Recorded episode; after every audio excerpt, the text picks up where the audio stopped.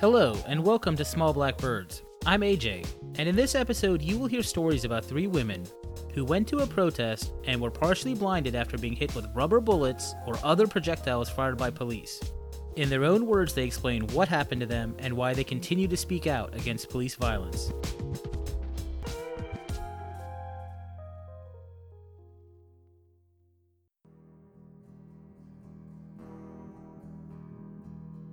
Since the nationwide protests over George Floyd's death began, over 20 people have suffered traumatic eye injuries after being hit by rubber bullets or other projectiles fired by police, including Balin Brake, a 21 year old student journalist in Fort Wayne, Indiana, and Soren Stevenson, a University of Minnesota student who bravely stood on the front line at a Black Lives Matter protest.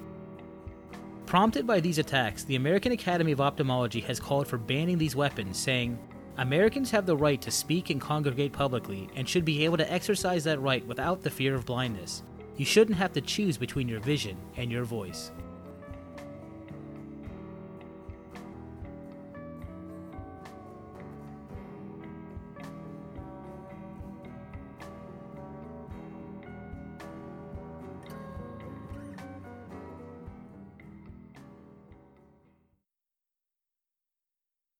Okay, let's start with Linda's story. Linda Tirado had been on the streets of Minneapolis the night before, taking photos and talking to people. But Friday night was the first with curfew, and even though it was still early, she could hear protesters yelling police were using tear gas. Tirado had driven from Nashville to photograph the protests following the killing of George Floyd by four Minneapolis police officers. An author and professional photographer, she had covered protests involving law enforcement before, and had come prepared with a press pass, respirator, and goggles. Standing near the third precinct, she raised her camera to photograph the scene. The police were in front of me. Protesters were uh, kind of scattered. It was a bit chaotic. I was lining up a photo, and then my world kind of exploded.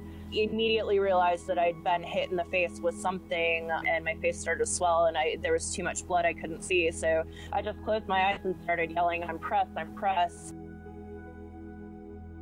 Protesters and journalists in Minneapolis, and at protests against police brutality that erupted in all 50 states, were met by militarized police using excessive force, beating unarmed protesters with batons, and firing less lethal projectiles, such as rubber and foam bullets.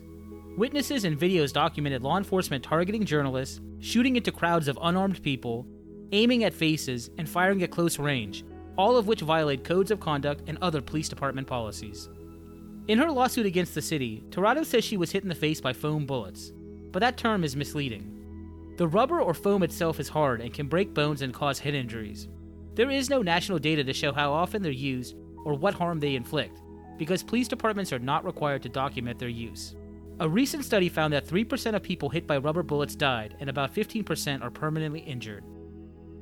Journalists at protests have become conspicuous targets for arrest, intimidation, and assault by police officers, even though, or perhaps because, they clearly mark themselves as press.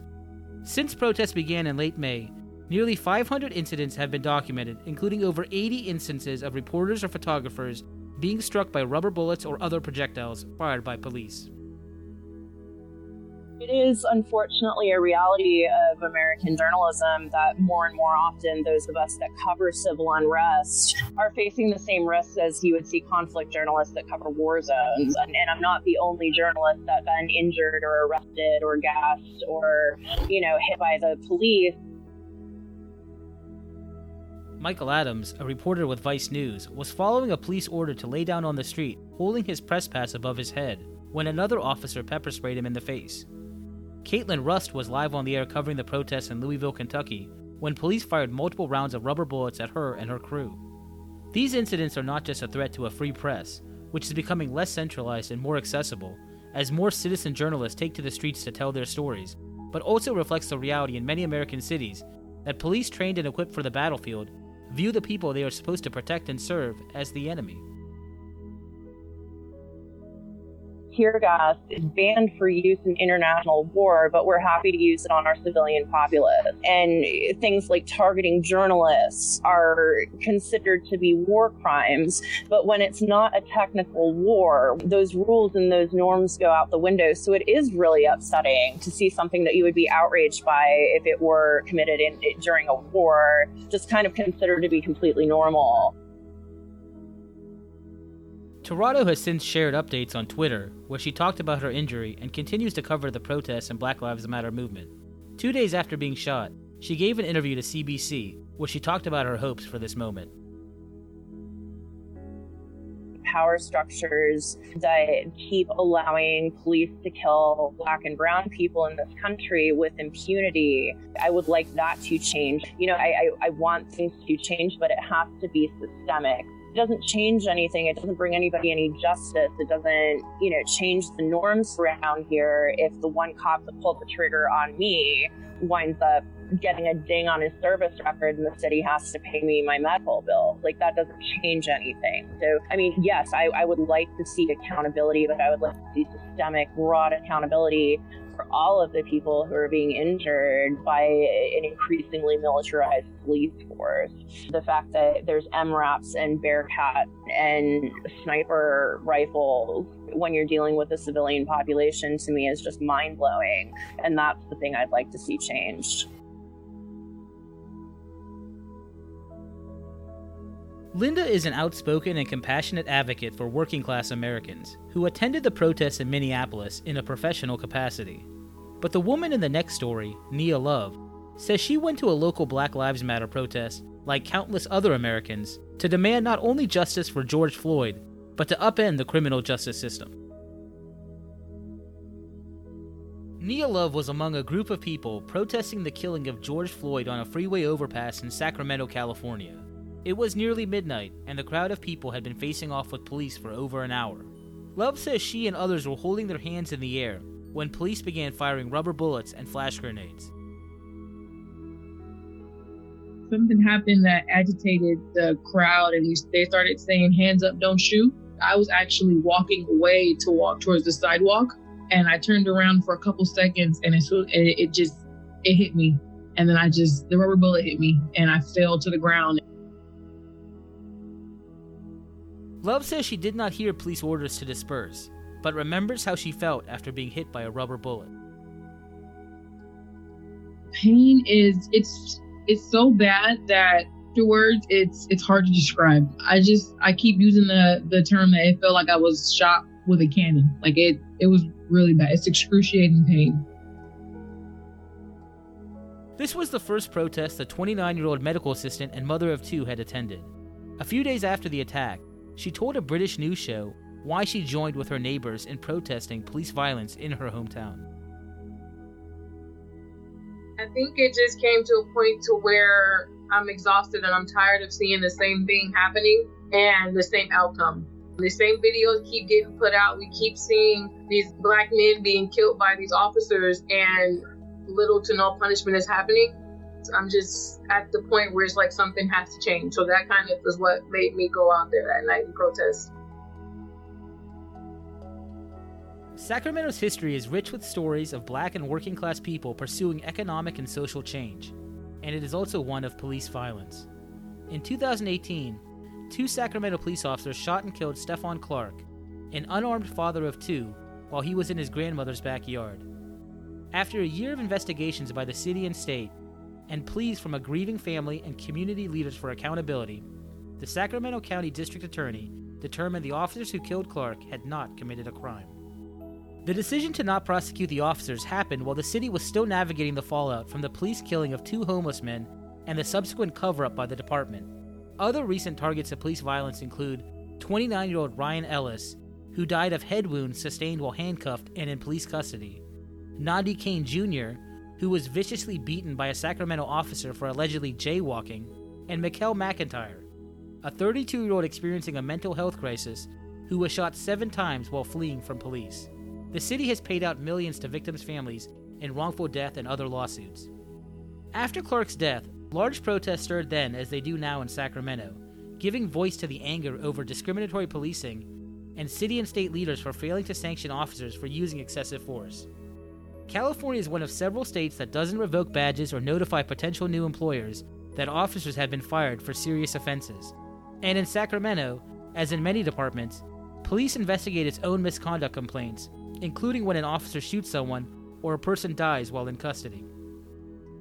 The protests following Clark's death renewed efforts to change the state's deadly force law, which was amended in 2019. But as with love, the injuries and harm caused by less lethal rounds cannot be overlooked. During the first two weeks of protests over the killing of George Floyd, Sacramento police shot two teenagers with rubber bullets, leaving both with broken facial bones, and a legal observer was shot in the eye with a pepper ball. I think it is extremely ironic that at a protest for police brutality, I am now a victim of that. I'm, ext- I'm, I'm devastated. You know, it's life altering. I have to change my whole life around now because of this injury.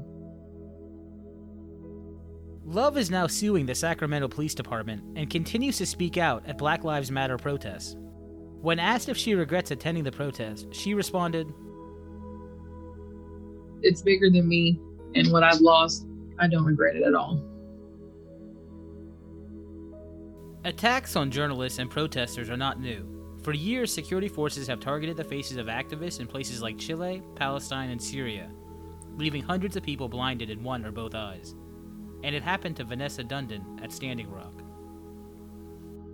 Vanessa Dundon had grown up in Arizona, but after seeing video of security forces using dogs to attack protesters at Standing Rock in 2016, the 31 year old Navajo and mother of four made her way to North Dakota to join the effort against the Dakota Access Pipeline.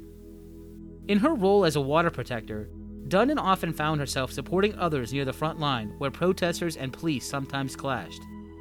A few nights before Thanksgiving, Dundon says she was approaching the backwater bridge at the edge of the Standing Rock Sioux territory.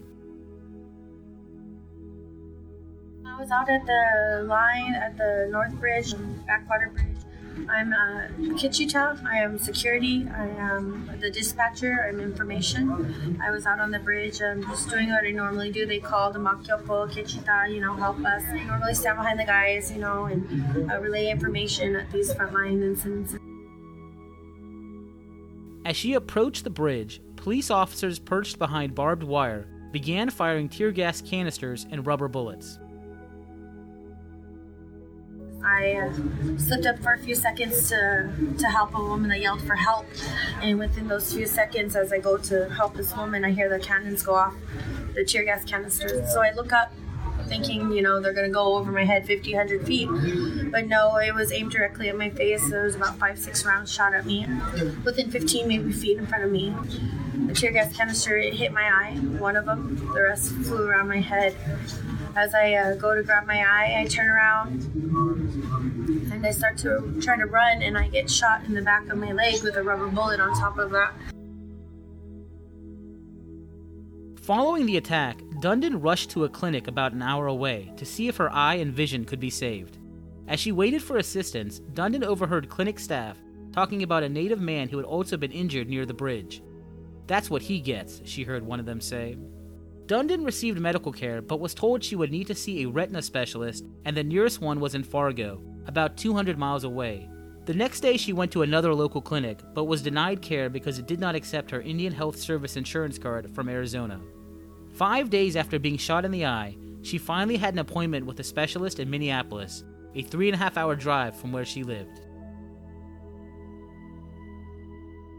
I had 72 hours. I was just fell through the cracks, shoved out of different hospitals. My cousin having to come down and um, take me to another uh, area, Fargo, which sent me to a couple more doctors, which sent me to Minneapolis for finally to see the retina specialist I needed to see. Yes, it took me over a week after going from hospital, to hospital, doctor to doctor, and then finally getting to the doctor I needed to see because the swelling was so bad. Um, he really couldn't even do too much himself to try to save my eye. The harm of police violence doesn't happen in a vacuum. The cycle of trauma and abuse is compounded by everyday inequality and injustices, especially for individuals and communities that have a history of being brutalized by police. Dundon's activism has not stopped. She is founder of Missing Flowers, a group working to address the persistent and deliberate violence aimed at Native peoples and continues to advocate on behalf of victims and their families. Thank you for listening to Small Black Birds. Want to protect your First Amendment rights? Take action today by visiting www.rightsanddissent.org. And keep this conversation going by contacting me at smallblackbirdspodcast at gmail.com or at smallblackbirds on Twitter. Stay safe and talk with you soon.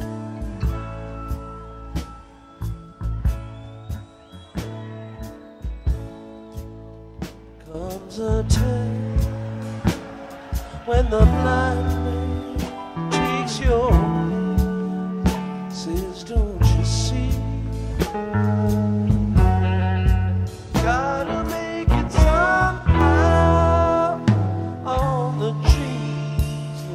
still be.